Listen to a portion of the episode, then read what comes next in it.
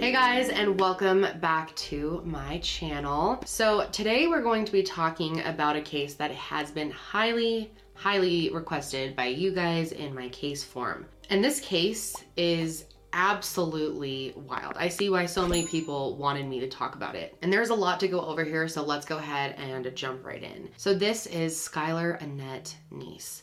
She was born on February 10th, 1996. These are her parents, Mary and Dave Neese. Mary worked as an administrative assistant in a cardiac lab, and Dave was a product assembler at Walmart. And Skylar was an extremely loved child. You can just tell by the way that her parents talk about her that she was the light of their lives. And she also was their only child, so she meant everything to them. First time I saw her, yes, I can say that was the greatest moment of my life. Yeah, it was instant love. And as she was growing up, Mary and Dave said that Skylar was a very easy child, that she was very sweet and genuine. She had just a huge heart. She loved to play outside. She loved animals. She would bring home strays all the time. This one was a stray. That's right, I'm talking about you. So when Skylar was in second grade, she started meeting some new friends, and one of her new friends was named Sheila Eddy, and they became very, very close. And she went to another school. They met at a community center, but they were super close, and when they did hang out, they always had a lot of fun. When Mary and Dave first met Sheila, they thought she was a super nice girl. She had some issues at home. Her parents got divorced when she was 4 years old, and her dad also was disabled, so he couldn't work, so it was pretty stressful for her. And she was also an only child, just like Skylar, so the two of them really bonded over that. And Mary and Dave really wanted to be as welcoming as they could to Sheila. They would have her over all the time for dinners, playdates, all that stuff, sleepovers. She was so used to coming to their house that she would just walk right in, and they were fine with that. Skylar's family lived in an apartment in Star City, West Virginia, which is a small town in Magnolia County. And Skylar really enjoyed playing with Sheila. She was definitely a fun person to hang out with. She was a bit of a wild child, and I think that was kind of interesting to Skylar. And like I said, the girls went to different schools, but when they got into high school, Sheila ended up transferring to University High School, which is where Skylar went, and they were really excited. And she really liked high school. She did really well in school, actually. Teachers really liked her, and she had high hopes one day of becoming a lawyer. Yeah, she wanted to be a criminal lawyer, and she would constantly, "Do you think I'd make a good lawyer, Mom?" And of course, Dave and I, or she'd say Dad, whichever, and we'd say, "The way you argue, oh, you'd be an excellent lawyer." She was a very responsible kid. She also had a job in high school, and she worked at a Wendy's where two of her other friends worked as well, and she really liked that job. So at school, Sheila was definitely known as a confident and, I guess you could say, popular girl. At this point, Sheila's parents got remarried, and she really liked her stepdad, so she was feeling more comfortable in her home life than ever before. And now Skylar and Sheila were spending a lot more time together. So they were getting a lot closer, and they were thrilled to be in the same school. And eventually Skylar and Sheila added a third person to their group. During their freshman year, they met Rachel Shoaf. Rachel's parents were divorced. She had an older half-brother that she didn't grow up with. So like Skylar and Sheila, she was, raised as an only child. Before high school, Rachel went to a private Catholic school, and she was pretty sheltered by a wealthy religious family. And people who know her said that she really seemed to like attention.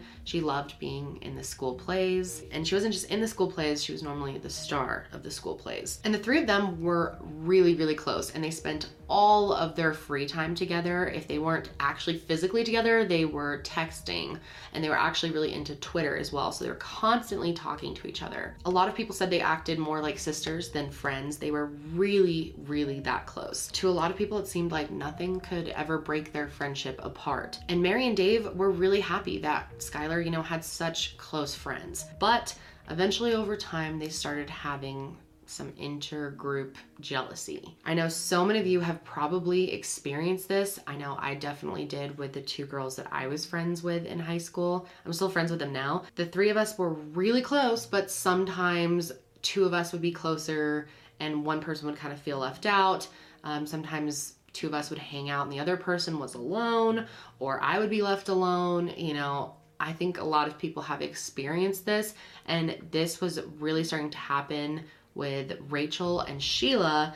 They seemed to be a lot closer, and Skylar seemed to be left out and was often feeling alone. And by summer of 2012, Sheila and Rachel were really close, and Skylar definitely felt a little bit left out. And on July 4th, 2012, Skylar was home alone because Rachel and Sheila had made plans and didn't invite her.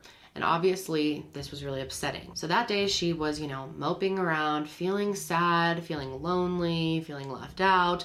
And her mom felt really bad for her. Her mom suggested that maybe she read a book or do some homework. Skylar was a very, very smart student. She was an honor student. She absolutely loved to read. She really liked to read a lot of the classics. So her mom thought, this is something that she would want to do to make the time go by. But not even that sounded fun to Skylar on that day. She just felt really down. And that day she actually tweeted out, "Sick of being at fucking home.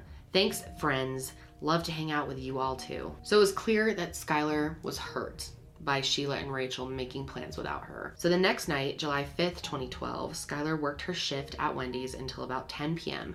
And when she got home, her parents were in the living room just watching TV, having a very casual night. She walked in, kind of took a peek at what they were watching, hung out for a second, and then gave them both a kiss goodnight and went up to bed. She put her arm around her mom, gave her a kiss and gave her a hug and said, "I love you, Mom." She turned to me and said, "I love you, Dad." And she went to the room. However, Skylar actually had some other plans. She decided that she was gonna be sneaking out that night. So at about 12:30 a.m. on Friday, July 6th, Skylar snuck out of her house through her bedroom window. Skylar used a small bench on the ground underneath the window to help her climb out. And she took a bunch of her, regularly carried items with her, her purse, her cell phone, her wallet. And there's actually surveillance video that you can see of her leaving the apartment complex at 12:31 a.m. You can see in the clip she's walking through the parking lot across the street to where a car is waiting, and then she gets into the back seat and they drive away. Now, sneaking out was something that Skylar had been doing more of lately. She had definitely started to rebel a little bit more. The three of them loved to go across the Pennsylvania border to Star City to smoke weed. They had just discovered that, and they had also gotten really into drinking. They would often stay out past curfew. She was getting in trouble sometimes. And a lot of what they were concerned about was what was being posted on the internet. Like I said, all three of the girls were very, very active on Twitter. Rachel and Skylar were big into Twitter, but honestly, not as much as Sheila. She tweeted probably twice as much as both of them combined. She literally chronicled her every thought and feeling. Here's just a few examples of her tweets. "I wish it were acceptable to be naked all the time. It's okay if you hate me, as long as I hated you first. Stepdad, stop walking around the house without a shirt. It's gross. Not to mention your boobs are bigger than mine. There's a reason why sober and so bored sound almost exactly the same. If you talk about how you're madly in love with Justin Bieber, I probably want to stab you." So all three girls were definitely rebelling, and Skylar's other friends outside of these two started to notice and did not like Sheila for this reason. They thought that she was a little too wild. She seemed to always be pushing the limits too far. Skylar's other friends thought that Sheila was a terrible influence on her. So her parents are noticing that Rachel's a bad influence, her friends are noticing that Sheila's a bad influence, and Skylar's friends said that they even felt like Skylar was being changed by the two of them, that her personality was kind of being altered. And when her other friends tried to talk to her about it, she just dismissed it. She thought that they were totally out of line and that it wasn't true. Plus, her and Sheila had been friends since Skylar was a kid. She kind of looked up to her like a sister almost. And Rachel was really close with Sheila too and really liked her, gravitated towards her energy because Rachel was definitely more of a rebel too. She was also a popular girl. She had a lot of other friends, but she really liked Sheila. And Rachel's other friends started to feel the exact same way that Skylar's other friends did, that Sheila was a bad influence on Rachel. They tried to talk to her, but Rachel did not care. She thought that Sheila was such a cool person and nothing was gonna stop her from being friends with her. And that year in school, there were some rumors spreading around that Rachel and Sheila actually were starting to have a relationship, that the two of them were hooking up. A lot of people thought that's why Rachel was so defensive of Sheila. She didn't want anyone to talk badly about her ever. But no one knew if this was actually true because Sheila and Rachel also had boyfriends. But the two of them did seem really, really close, and eventually, like I said, they just started to push Skylar other away. They would make plans without her all the time. They would dress like each other to make her jealous, like purposely plan their outfits to make her feel left out. And all during sophomore year, Skylar and Sheila were fighting way more than usual. And it seemed like Rachel seemed to be what was really driving them apart. And Skylar, of course, vented her frustrations on Twitter. She said, "I'd tell the whole school all of the shit I have on everyone, which is a lot. Too bad my friends are having lives without me. You're a two-faced bitch and obviously fucking stupid if you thought I wouldn't find out. Just know I know. Hope you don't expect me to give a fuck anymore. Hashtag bye." Sorry if you were enjoying looking at my cat. I took a little break and she peaced out. And, you know, you just don't tell cats what to do, like I've said. So Bernie decided that he was going to take her place. So say hi. So jumping back to the morning of July 6th, Skylar snuck out at 12:30 a.m. That morning, Mary and Dave got ready for work like normal, and they assumed that Skylar was in her room. She said that she was going to bed early the night before. Dave had planned to go do his shift at Walmart, come back, and give Skylar his car so that she could take it to her shift at Wendy's. So he got home midday as planned, and he went to Skylar's room. But when he got to her door, he realized that the door was locked, which was unusual. Sometimes Skylar locked her door for privacy, but it wasn't something she did very often and not normally in the middle of the day. But Dave didn't think too much of it. So he started knocking, you know, calling for her. "Skylar, are you in there?" And she didn't answer. And when he didn't hear anything, he instantly just got a wave of fear. You know, it's one thing if you can tell your kid's ignoring you or locking you out, you can kind of hear a little sound, a breath, something, but he heard absolutely nothing. So he went outside of the house to the window so that he could look in. And when he got there, he saw the small bench on the ground from when Skylar had snuck out, and he saw that the window was open. So of course, any dad's gonna put this together right away. Skylar clearly snuck out. But of course, since it's now the daytime, Dave starts freaking out immediately because he figures something could have happened to her if she did sneak out, and she's still not back by now, especially because her shift at Wendy's was coming up and she's a very responsible girl. She's gonna show up for her shift. So of course, the first thing he thinks of to do is call her friends and see if they know where she is. So he calls Sheila, and she said that she had talked to Skylar around midnight the night before, but she hadn't heard from her since. She also said she had no idea where she was and didn't even have an idea of where she could be. So Dave contacted Mary, and Mary, of course, was concerned, but she also just told him to stay calm. Let's just see if we can get a hold of her, figure this out. She's probably gonna show up for her shift at Wendy's. She's not just gonna miss work. Said, "We're not gonna worry. I'll call them about 10 after 4, give her time to clock in, everything, see if she's there." But of course, Mary was still concerned, and she came home. And when she did get home, they actually got a call from Wendy's saying that Skylar had not showed up for work. And at this point, they said the panic set in for both of them, truly, because they knew that she would not just miss work like this. She was too responsible. This is out of character for her. And the fact that she had snuck out the night before was just so concerning. So of course, they contact the police right away. They contacted the Star City police to report Skylar missing. I have a daughter that's 16 years old. Apparently she snuck out of her room last night, and she hasn't been seen since. None of her friends can get a hold of her. I can't find her. What's her name? Skylar Neese. And the two of them start panicking. They start contacting friends and relatives, alerting them about what is going on right away, trying to think of where Skylar possibly could have gone. And not too long into all of this panic, Sheila actually calls back. And this time she admitted that she and Rachel picked up Skylar at 11 p.m., which we know isn't true because we saw that surveillance footage that showed 12:31 a.m. They said they hung out with her for like an hour, and then they dropped her off a little ways down the street an hour later. I said, "Where did you go? Where's Skylar?"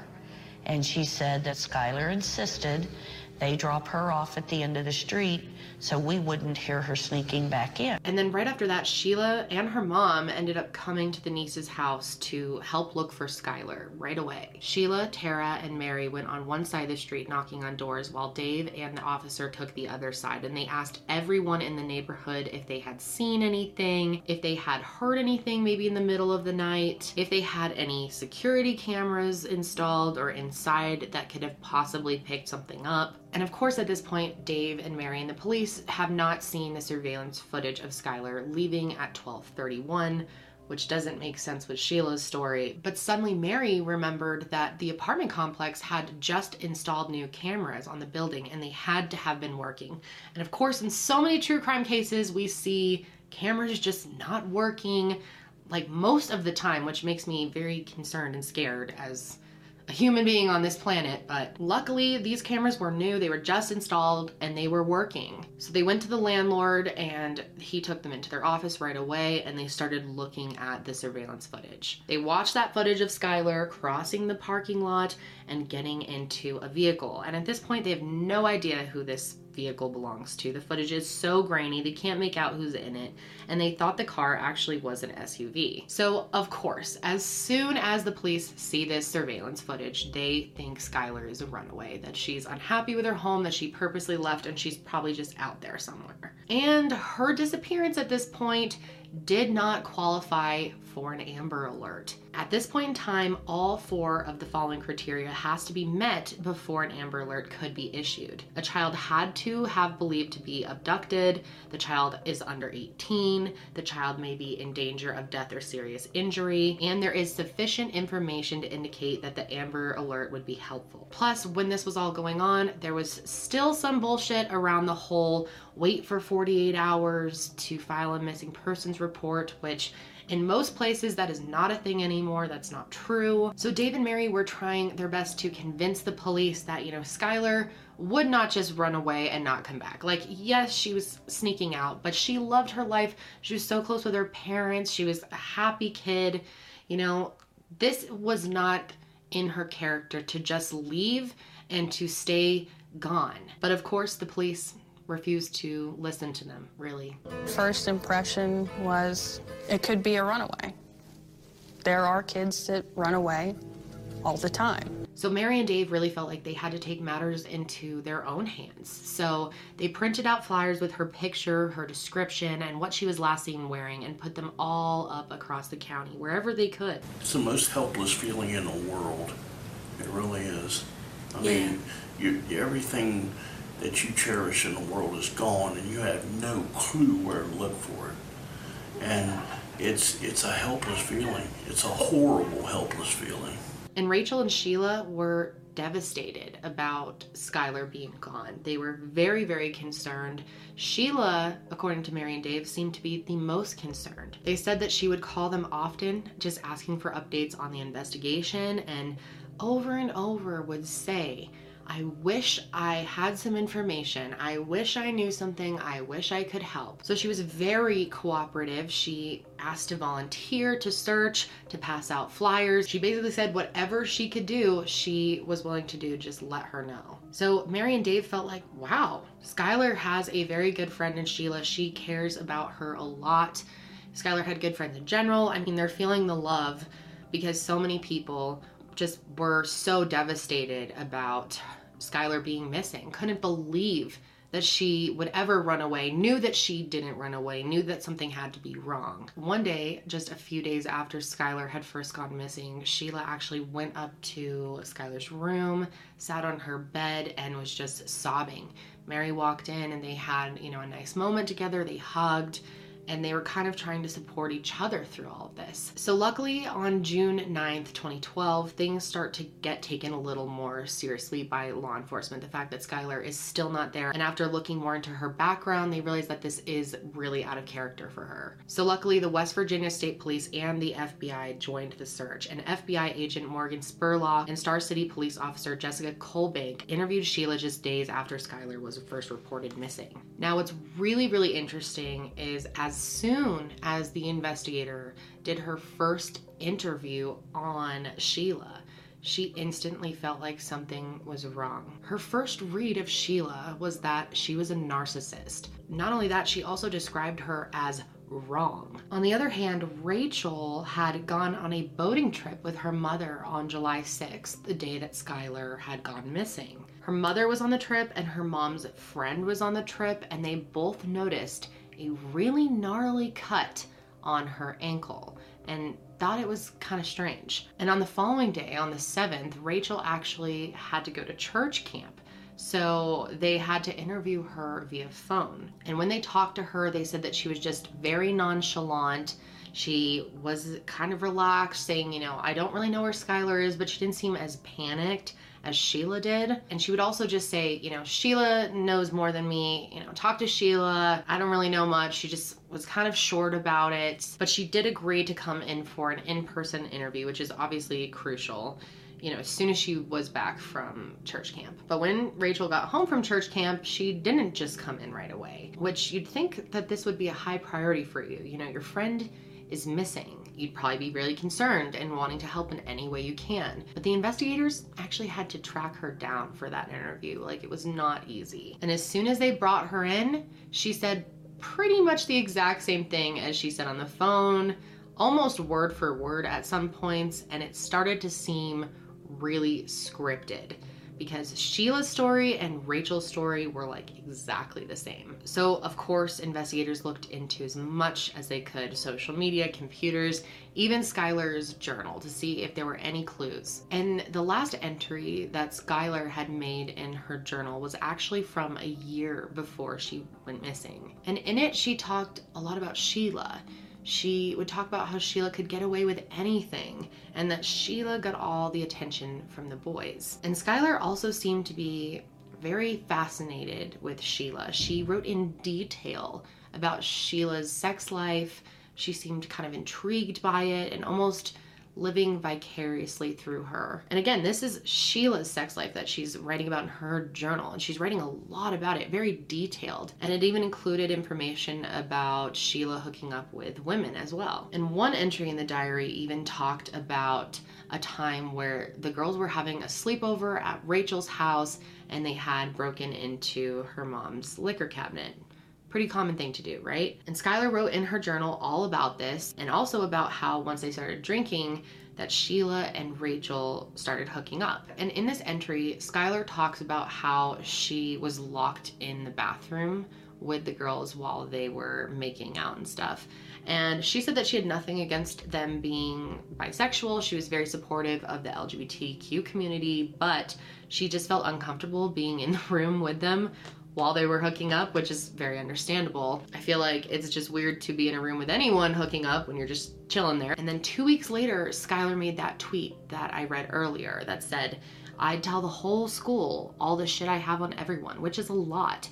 Hashtag if I could get away with it. So investigators continued to search Skylar's social media, especially her Twitter, for more clues. And they saw that after her Wendy's shift on July 5th, she actually tweeted twice. One said, you doing shit like this is why I will never completely trust you. And another that said, all I do is hope. So Skylar went missing this summer between her sophomore and junior year. And of course, in a situation like this where no one knows what truly happened and you're in a high school setting, rumors are going to spread like crazy. And they did. People started speculating, you know, that she ran away. Maybe she ran away even with a boyfriend. Maybe she was abducted by an online predator or brought into human trafficking. One of the rumors was that she robbed a bank, and so she was on the run. And honestly, the bank one has some merit to it, because there was a bank in Blacksville that was robbed about a week before Skylar disappeared, and again about 10 days later. The younger brother of one of the suspects had dated Sheila, so they thought there was some type of connection, and he was also a person of interest in Skylar's case. But Dave and Mary knew that Skylar definitely didn't run away. To them, they felt like there were only two possibilities. Either she was gone, and Mary had a feeling pretty early on that Skylar was no longer with them. Dave definitely held out hope for a lot longer. But if that wasn't the case, they said the only other possibility that they considered was her being abducted and being held by someone. So they knew that she wouldn't just run away, that she wouldn't be off living some new life. That was just not even in the realm of possibility for them. Not only that, Skylar left behind a ton of important items that if you were really running away, you probably would have taken. She had left her toothbrush, her hair straightener, her contact lenses, her cell phone charger. She even left her security blanket, which was her mother's old nightgown that she called Goody. And that thing meant absolutely everything to her, so there's no way she would have left without it. And out of all Skylar's friends, which she had many friends, and people were really upset over Skylar being gone. Many kids in the high school were experiencing depression, anxiety, fear over what was going on, wondering where she was. Starting school without her, like, that was probably one of the hardest days through the whole thing. Like, Skylar was a go-to person, and she was just gone. But it seemed that Sheila was one of the people, if not the person, having the hardest time with it. She posted on Facebook, "Skylar, come back. I seriously cannot deal with school without you. I miss you too much." And Skylar's dad, Dave, actually responded to her and said, "She will be home soon, honey. Love you." And Sheila said, "Love you too." And after a while, it started to seem kind of weird. And not only that, rumors at the school were kicking up that Rachel and Sheila had something to do with Skylar's disappearance. A rumor also spread that Skylar had overdosed and that maybe Rachel and Sheila had hidden her body because they were afraid, maybe they thought it was their fault, something like that. That was all starting to brew. And it wasn't just in the school that these rumors were spreading, they were also spreading online. This case got a lot of attention online. There's a lot of people that are interested in this case, understandably, because it's wild.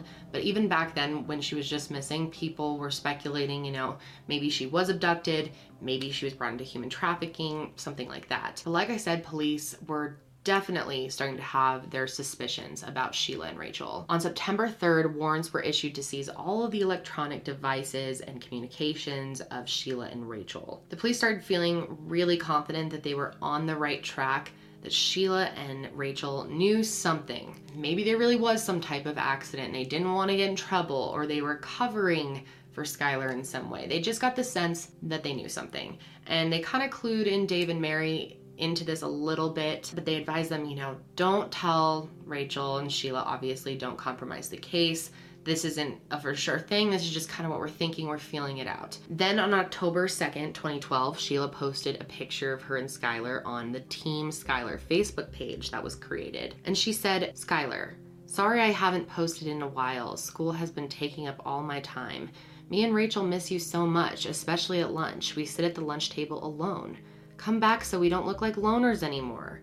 LOL, school is so hard without you. Actually, everything is hard without you. I seriously think about you 24/7, and I miss talking to you on the phone day and night. I know you wouldn't like some of the things that are being said lately." Which I'm pretty sure she's mostly referring to the things that are being said about her and Rachel at this point. Sheila and Rachel were definitely starting to feel the heat, and the amount of people that thought that they had done something was starting to increase over time. Eventually, things on Twitter got pretty tense. Two anonymous Twitter accounts were created, and they both started following Rachel and Sheila, and they started kind of harassing them and posting these really cryptic messages to them. The first one said, "Luke 12:2, nothing is covered up that will not be revealed, or hidden that will not be known. Being pretty little liars down together. Hashtag promise to never leave you cold. What you gonna do? What you gonna do when they come for you?" And Sheila actually responded and said, "No one on this earth can handle me and Rachel. If you think you can, you're wrong." So I'm not sure why it took so long for them to realize this, but when they started reviewing the security footage again, police realized that Sheila had never picked up Skylar at 11 p.m. So they tried to pull security footage from other places that Sheila said that they had went over that hour when they had picked her up. And once they saw footage from a convenience store where they were at, they realized that the car that had picked Skylar up at 12:30 was actually Sheila's Toyota Camry. So of course now they know that Sheila and Rachel were lying. They couldn't figure out why. So they actually created a persona online and posed as someone just attending the high school so that they could kind of keep tabs on what the girls were posting. And he read through thousands of posts on Facebook and Twitter, constantly having to search the internet to decode, the hashtags they were using, the shorthand that they were using. And he said that it didn't take long for him to become incredibly suspicious of Sheila. She was tweeting all this stuff about getting drunk, about skipping school, about partying. She had tons of tweets about that, but then she randomly would have one in there like, "I miss you, Skylar. Please come back home." However, they kept bringing Sheila and Rachel in, kept asking them questions, trying to get a real read on them, but their story never changed. They were very much in sync about what they said was happening that night. And they noticed that the two girls were very different. Like, Rachel seemed very nervous, very reserved, while she was being interviewed, but Sheila was very cheerful, very upbeat, very confident. And according to the investigators, it seemed like she was kind of flirting with some of them at one point. Sheila seemed to want to stay as close to the investigation as possible. She was always asking for them to keep her updated for any new information, constantly saying how she wishes she knew more information. However, Rachel took the opposite approach. She really just stayed away from the whole thing and seemed nervous about it. She also kept her distance from Mary and Dave, which was very different from the approach that Sheila was taking. She was constantly talking to Mary and Dave, constantly using them as support. They were supporting her, she was supporting them. We worried more about how her friends, mostly her friend, how they were going to get along. They were just so devastated, and we're trying to figure out how can we help them through this. And like they said, she always was like part of the family because she had been Skylar's friend for years. So by winter of 2012, police were starting to get a little closer to the truth. Using other security camera footage from various locations, they were able to piece together the fact that the girls had driven to Blacksville the night that Skylar disappeared, which Rachel and Sheila had both originally denied. But their phone records showed that the girls were texting Skylar when they claimed that she was with them, which makes no sense. And at this point, police are also kind of throwing around the idea that maybe the night that Skylar went missing, that the girls were doing some type of drug. Maybe Skylar really did overdose and Rachel and Sheila just left her somewhere. And this started to make a lot of sense because every time that they would interview Rachel, she seemed really, really nervous. Like, she didn't want to get in trouble. And like I said, they were really sticking to their same stories. The two of them were very much on the same page about what happened that night until one interview where Rachel told them something completely different. She claimed that Skylar had run off into the woods that night. She said that she and Sheila tried to run after her, tried to find her, but she was gone. So obviously this is a huge change from her original story. So they immediately call Sheila in and see if she has the same story, and of course now she does. So it's very obvious that the two of them are communicating and planning out what they're going to tell the police. So by mid-December, they decide they need to give both of these girls a polygraph test and see if they can kind of get something out of that. Now, Sheila was a hard fail on the polygraph test. Definitely was being deceitful. So then, of course, it was time for Rachel to take her test, and on the way, her father is bringing her there, and they're going to her lawyer's because she's going to meet up with him before the polygraph. And on the way there, she jumps out of the car and runs to Sheila's house to get help from Tara, Sheila's mom. Now, apparently Sheila's mom had been really trying to slow down the investigation. She got in a fight with one of the investigators, Jessica, the one I had mentioned. Jessica was actually taken off of the case because she called Tara a tool. So it's all really starting to make a picture here. They're really starting to put the pieces together of what may have happened, and they're definitely thinking at this point something happened. The girls don't want to admit it. There was a overdose. She drank too much. Something happened, and it was an accident, and the girls are covering up for it. On December 16th, 2012, Mary wrote a very long Facebook message about Skylar's disappearance, and in the post she talked about how Rachel and Sheila had lied, and she also implied in the message that Skylar was most likely dead. It was clear how they were starting to feel. They definitely had turned on Rachel and Sheila at this point and felt like they had to be involved. And once this happened, imagine how many rumors and stuff is going to get stirred up from a mother making a huge post like this. People were really starting to turn on Rachel and Sheila. So this was having a major mental toll on Rachel. Not so much Sheila, she just didn't seem to care much, but Rachel was really struggling mentally from all of this pressure and scrutiny. Rachel's parents were really worried about their daughter's mental health.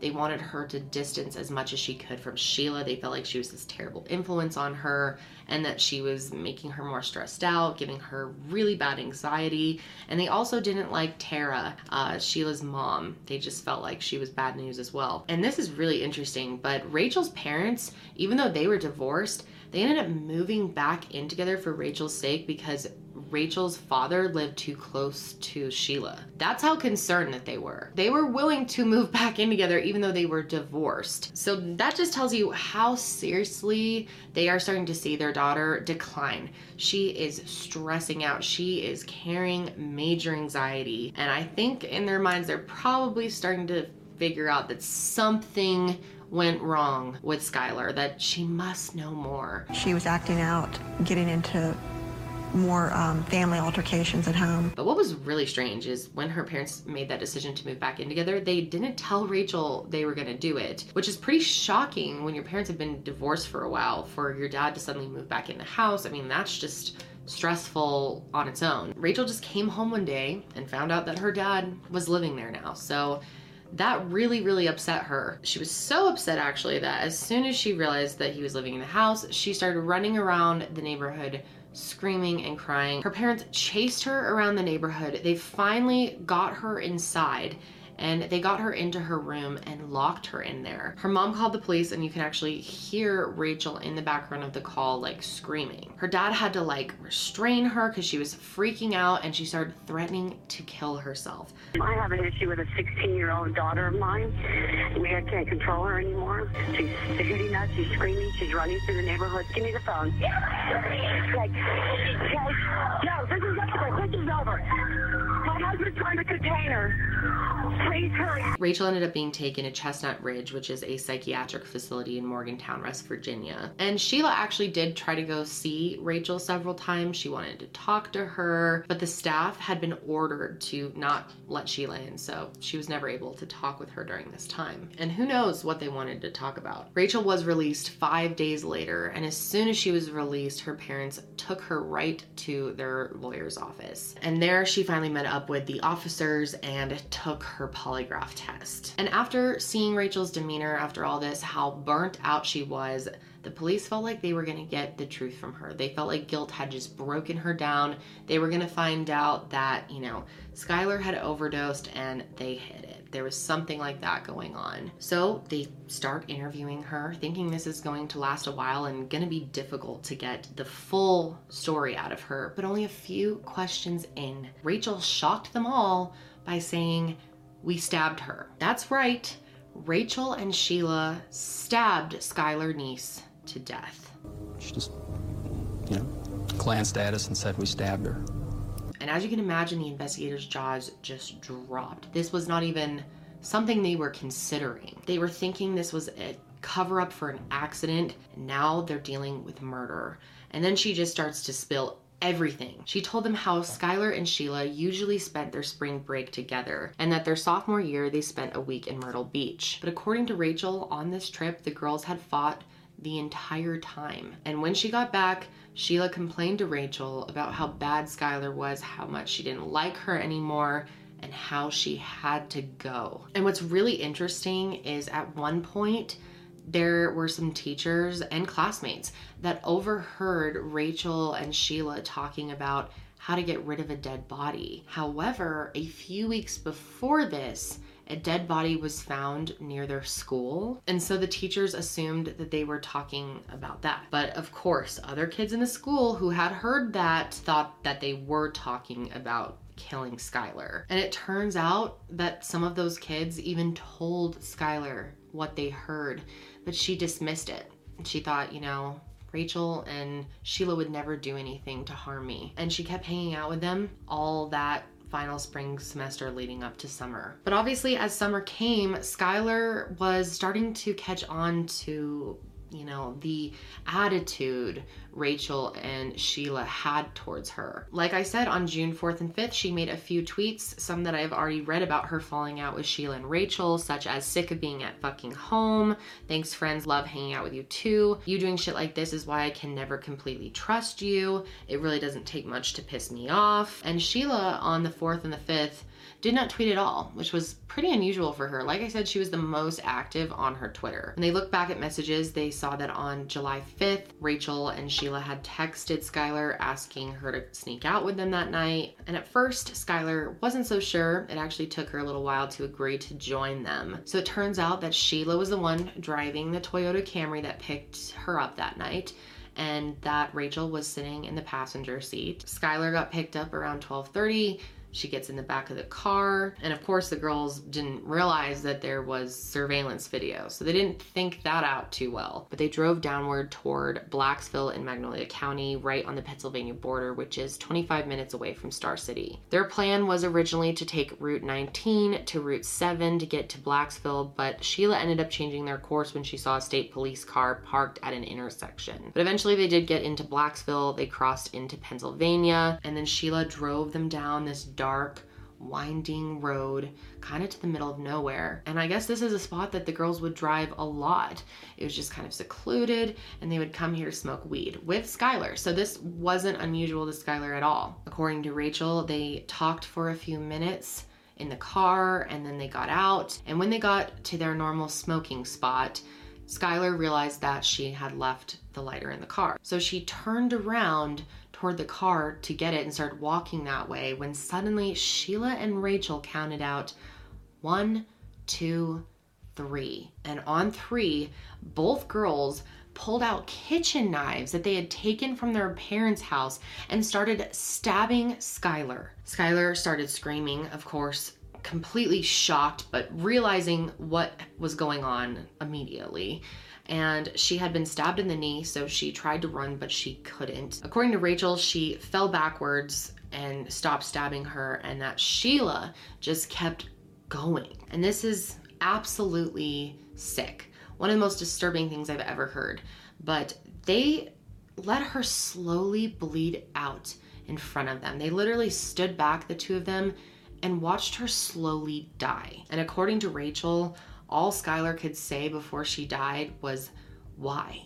Which is what all of us would like to know. They waited until Skylar had died and it became completely silent. It turns out Rachel and Sheila had stabbed Skylar over 50 times. And Rachel talked about how much they had premeditated this. They had packed up all the gear that they would need in their car, including paper towels, rags, bleach, clean clothes, even a shovel, and they had all of this in the trunk of their car. So their next move was to get that shovel and try to dig a hole so that they could bury her out there. But as they started to dig, they realized the ground was too hard and rocky and they could not make a hole. So instead, they dragged her body over near this tree and just covered her with dirt and debris and branches and just random things that they found. And this is kind of a strange move, but after that, they just turned off Skylar's cell phone and left it next to her body. After this, they washed themselves off at the creek,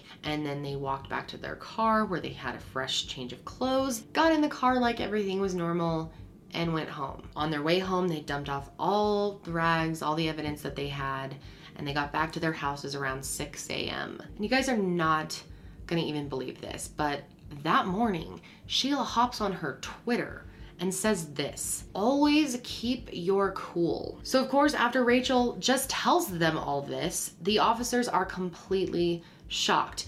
Like I said from the beginning, they knew that there was probably a chance that the girls were involved, that they knew something, they were covering up something, that something along those lines was going on.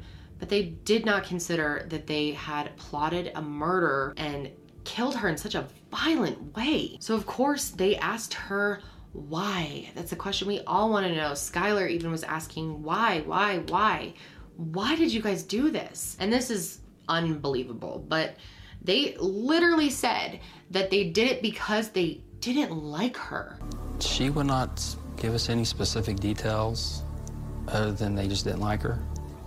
And then when I asked her, what do you mean you didn't like her? Clarify that. She said, oh, nothing. We just didn't like her. They said they didn't want to be friends with her anymore. And this was the only way to get rid of her. Rachel claimed that it was as simple as that. So of course, police, they don't even know where to start, right? Like, they don't even have a body. So the first thing they're asking is, do you guys remember where you put her body? Can you lead us to it? And Rachel agreed. So they went out there to where she thought they had dumped the body, but the area had been completely covered by snow, and Rachel couldn't remember exactly where they put the body, so they had to wait until all of it melted. So on January 4th, 2013, the police got a warrant to seize every knife inside of Sheila's house. But not only that, they looked in her car and they found blood in her trunk. And while this was all going on, Sheila didn't know that Rachel had confessed, but she was already starting to figure it out just by the way they were acting and the evidence that they were pulling. She was a pretty smart girl, you could say, and she caught on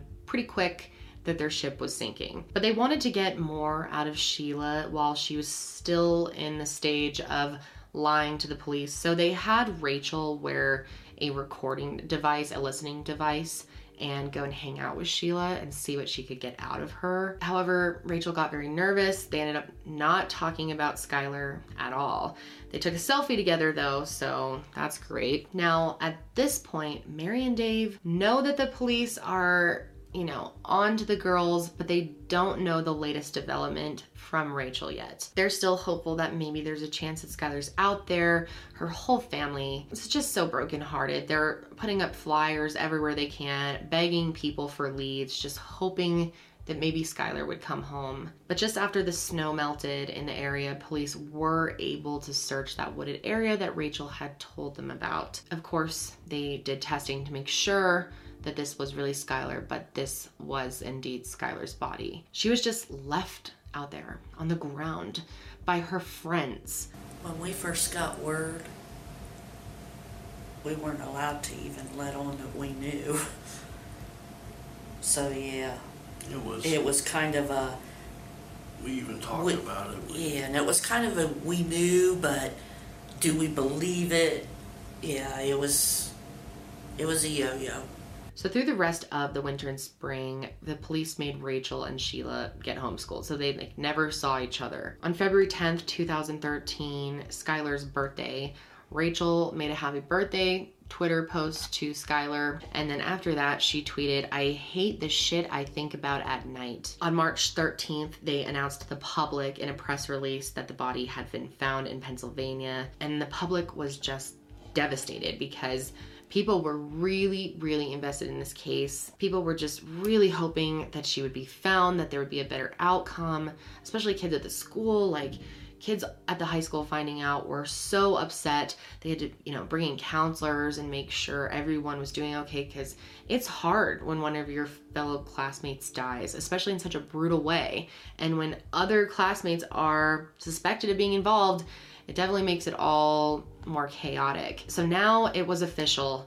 Skylar wasn't missing, she was murdered. However, remember at this time, the girls are still technically under investigation. Even though this confession has been brought forward, they have to confirm everything. So even though a lot of people in the community were already suspicious that Rachel and Skylar had something to do with her death, Sheila was still trying to publicly maintain her innocence. On her birthday, she also made a message to Skylar and said, "Rest easy, Skylar. You'll always be my best friend. I miss you more than you could ever know." She also tweeted, "Worst day of my whole life." And Rachel was still doing this too, even though she knows that she just confessed to the police that she stabbed Skylar. She still had the nerve to write, "Rest in peace, baby. I love and miss you more than anything. May you finally have justice." What? Then on April 1st, 2013, a month before she was arrested, Sheila seemed to confess to her crime through Twitter. At 1:37 in the morning on April 1st, she tweeted, "We really did go on 3." Are you fucking kidding me? The fact that they're so proud of this, like it's something cool. We really did go on 3, as if it's like a inside joke or something. I just can't even understand the mind state of Sheila, especially both of them, for making these posts. To be tweeting about your friend that you killed in this loving way, saying you miss her, but also straight up confessing and writing these like subtweets about her death. is so fucking wild to me. The next afternoon, she tweeted again saying, "They say you remember the past better than it really was." So after they did this bit of an undercover investigation with Rachel, you know, she obviously has to turn herself in. Eventually, she agreed early on that she would. So she turned herself in on May 1st, 2013 and pled guilty to second-degree murder. And she was transferred from juvenile to adult status and officially pleaded to murder in the second degree by unlawfully, feloniously, willfully, maliciously, and intentionally causing the death of Skylar Neese by stabbing her and causing fatal injuries. And the state of West Virginia recommended a sentence of 20 years for her. Meanwhile, they got the results back from Sheila's car that the blood in there did belong to Skylar Neese, so that officially sinks her ship. And on the day that Sheila got arrested, she was actually just chilling at the Cracker Barrel with her mom, Tara. The police showed up at the restaurant, waited for them to come out, and as soon as they did, they approached Tara and Sheila in the parking lot, and she acted completely shocked, very upset, and they arrested her for first-degree murder. And she actually said to her mom, "Mom, is it gonna be okay?" And Tara said, "I don't know." Now, Sheila definitely did not realize the weight of what was really going to happen to her. So yeah, she was charged with murder and they decided that they're gonna try her as an adult. Now, the media had been covering the story all along. The public was very interested. Dave and Mary were doing as much press as they could. But once the arrest happened, the coverage just boomed. It was nonstop. It was covered on like HLN. It was even covered on CNN by Anderson Cooper. So when it makes it to that level, you know, lots of eyes are on this case. It's such a disturbing story. What is next for these two teenage suspects? Anderson's 16-year-old Rachel Shoaf had been charged with first-degree murder, but after leading authorities to Skylar's body in the woods, she cut a plea deal. She pled guilty earlier this month to second-degree murder, but she still could get 40 years in prison, Anderson. Now, the other girl, the other suspect who hasn't been named, she is still charged as a juvenile with first-degree murder, although a judge could charge her as an adult. We're waiting on that decision. There is no word that a plea deal is in the works for her. Now, Sheila had already been tried as an adult, so her name was released to the public, but Sheila was being held as a juvenile at this point, so hers wasn't. But of course, people in the school knew that once Rachel was arrested, that Sheila was probably involved too. People put the pieces together extremely quick. Sheila was indicted by a grand jury in West Virginia with one count of kidnapping, one count of first-degree murder, and one count of conspiracy to commit murder. And as soon as she was charged as an adult, her name was released to the public and people went wild online. Sheila is a very hated person online. And I must say, Sheila has a real evil fucking vibe to her. She's like Mean Girls to the next level. After going up to Skylar's parents during the whole search, pretending she was there for them, tweeting about how much she missed Skylar. All of that was so clearly fake because she would only show emotion when she was in court about going to jail. Never about Skylar, never about her family. It was always when jail was brought up and her future was brought up. Sheila was even smiling at some points in court. And she seemed very worried about her appearance, very into her hair. And of course, she pleaded not guilty to all of the charges. The trial started on October 22nd, 2013. And Rachel's defense attorney actually asked for her testimony to be suppressed because she had a lot of mental health issues going on. They also asked the judge for the trial to be postponed, and they did agree to that. So it was rescheduled for January 28th, 2014. And at this point, I think after thinking about it a little more, realizing that there was no hope for her to get off for this, she ended up deciding to take a plea deal instead. And in return for this, the state of Pennsylvania agreed to not press additional charges on top of what she already had. So on January 24th, 2014, Sheila did plead guilty to first-degree murder, but even her lawyer, who, you know, normally defense attorneys will at least publicly say they believe their clients, but he was just like straight up, "I looked at everything and I couldn't find any reasonable explanation for her actions. There was really nothing to defend." This was clearly premeditated. The two girls had talked about this. They thought about it for a while, for months. They had all the supplies ready to go. So there was nothing to be said. This is a clear, premeditated first-degree murder, period. So finally, 18 months after she murdered Skylar Neese in cold blood, Sheila was sentenced to life in prison, but with mercy, which means that she will be up for parole in 15 years. And Sheila never expressed any remorse, never said sorry to the family. In fact, she seemed more distracted in court with how she looked. She was wearing makeup, her hair was done a certain way, which Rachel, on the other hand, in her trial and sentencing looked very disheveled, very depressed. I mean, clearly the gravity of everything had hit her. The next month, Rachel was sentenced as well and got 30 years in prison because it was mostly Sheila that did it, Sheila that initiated it once they looked more into everything. It was really Sheila leading the charge. But that was very controversial as well. A lot of people think she should have gotten more time. And she would also be eligible for parole after serving only 10 years. Now, Rachel, on the other hand, did apologize to the family in court. I will play that right now. I'm so sorry.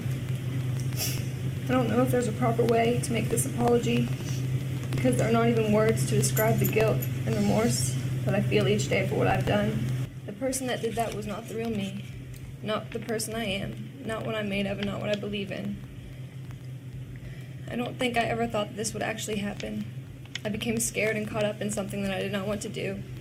I never realized the gravity of my actions and how many people I've hurt. I hurt the Neese family and those who love Skylar. I hurt my parents and shamed my family. I hurt my extended family and all of my friends who loved me. I hurt my teachers and those who believed in me. I hurt my church family, my community, and those who trusted me. And I hurt my Lord and Savior, Jesus Christ. May God bring eternal peace to Skylar and the entire Neese family. Again, I'm so sorry, and I pray each day for everyone involved, and I pray each day for forgiveness. And her family also released a public apology through their lawyer, but Dave and Mary just do not accept it, especially from Rachel. Rachel Shoaf also murdered my daughter in cold blood. Skylar would not be where she was if it wasn't for Rachel Shoaf. You said yourself, Your Honor, this is first-degree murder. She should not give any leniency, and she can take her apologies and everything else and sit on them because that's about what they're worth to me and my wife. She has done nothing but make our lives a living hell since this day one. She did cooperate in the end because she knew that it was closing in on her, and yes, she would be caught. That's the only reason she feels remorse. I completely sympathize with them. I can see how it would be near impossible to forgive someone that took your only child from you like that in such a brutal way. The fact that they have to live with the thoughts about her bleeding out alone in the fucking forest is just devastating. We did a story a few days later, trying to help out and see if anybody knew where Skylar was. I'll direct this to both of you, but Dave ended that story pleading, "Just come home, baby." When you think back, and those being kind of the first words, at least the community got to hear about your missing daughter and what you guys wanted. What do you think about? A lot of tears. I wish that's what it was. She had just run away and did come back. Yeah. I don't have an answer for that. Doing fine, guys. I don't know if I would ever be able to forgive these girls either. And it seems like Mary, I mean, Dave is just extremely angry. He is so hurt to another level. And Mary is too. But Mary seems to have a little bit more of an understanding and like a bit more sympathy towards the girls. She believes that they have mental illness and that's why they did this. But she still, you know, she says their apology means nothing. She can't forgive them. And I get that. I mean, I know they're mentally ill. You have to be to do something like that. But even at that, there's still got to be some reason, you know. Even mentally ill people, if they don't like someone, they kind of stay away from them. They were jealous. I think that's a lot of it. I think how two-faced you can be and how sick in the head you can be to walk up to grieving parents who are crying their eyes out and hug them and tell them it'll be okay. And in my mind, my opinion, again, that shows the depth of their mental illness. You know, they were trying so hard to cover it up, and they did a good job. They really did. So to this day, the two of them are both incarcerated in the Lakin Correctional Center in Mason County, West Virginia. Now, of course, the idea of them getting out on parole is really upsetting, and very upsetting to Dave and Mary. And Dave vows that he will not let that happen. He's gonna make sure that they stay in jail. And there is one positive outcome you could say from this whole situation, and that is Skylar's Law. And this law actually changed West Virginia's criteria for putting out an Amber Alert. And basically now, an immediate Amber Alert will be put out to the public even if the child is not suspected of being kidnapped. Dave and Mary Neese are still, you know, their life, how can their life ever be happy again? They're missing a huge part of them. And that's what makes this so much harder, is that, you know, Skylar was their only child. So now it's just the two of them. And luckily they're still together, they have each other, and they seem to have a really good supportive relationship, which is wonderful to see. But this has broken their hearts in a way that can never be repaired. They made the area where Skylar's body was found into a really nice memorial area with a bench, with some stone. They put flowers there, they decorated through the holidays, and it's just a nice place for them to come and reflect, and for some of Skylar's friends who kind of saw this very dangerous relationship happening to come and sit and just be with her, you know, in spirit. And I think that's really cool that they have turned a place where something so horrific happened into somewhere really beautiful that they can heal. Now, normally I ask what you guys think at the end of the video, what your opinions are in the case, but I know you guys are all gonna feel the same way as me, that Skylar deserved so much better, and that I'm just happy that justice was served, that, you know, Rachel finally hit that point of guilt where she came forward and told the truth, because who knows if we would even know what happened to this day if they kept it a secret. Maybe there wouldn't have been enough evidence. I mean, I don't know. But I think both of those girls need to absolutely stay behind bars. So yeah, just a really, really crazy case. I feel tired after talking about this, honestly. For two teenage girls to be so evil, so calculated, is honestly just terrifying. That is going to be it for me today, guys. Thank you for joining me for another episode, and make sure you follow the show on Spotify and Apple Podcasts. It really does help me out. If you want to watch the video version of this show, you can find it on my YouTube channel, which will be linked, or you can just search Kendall Ray. I will be back with another episode soon, but until then, stay safe out there.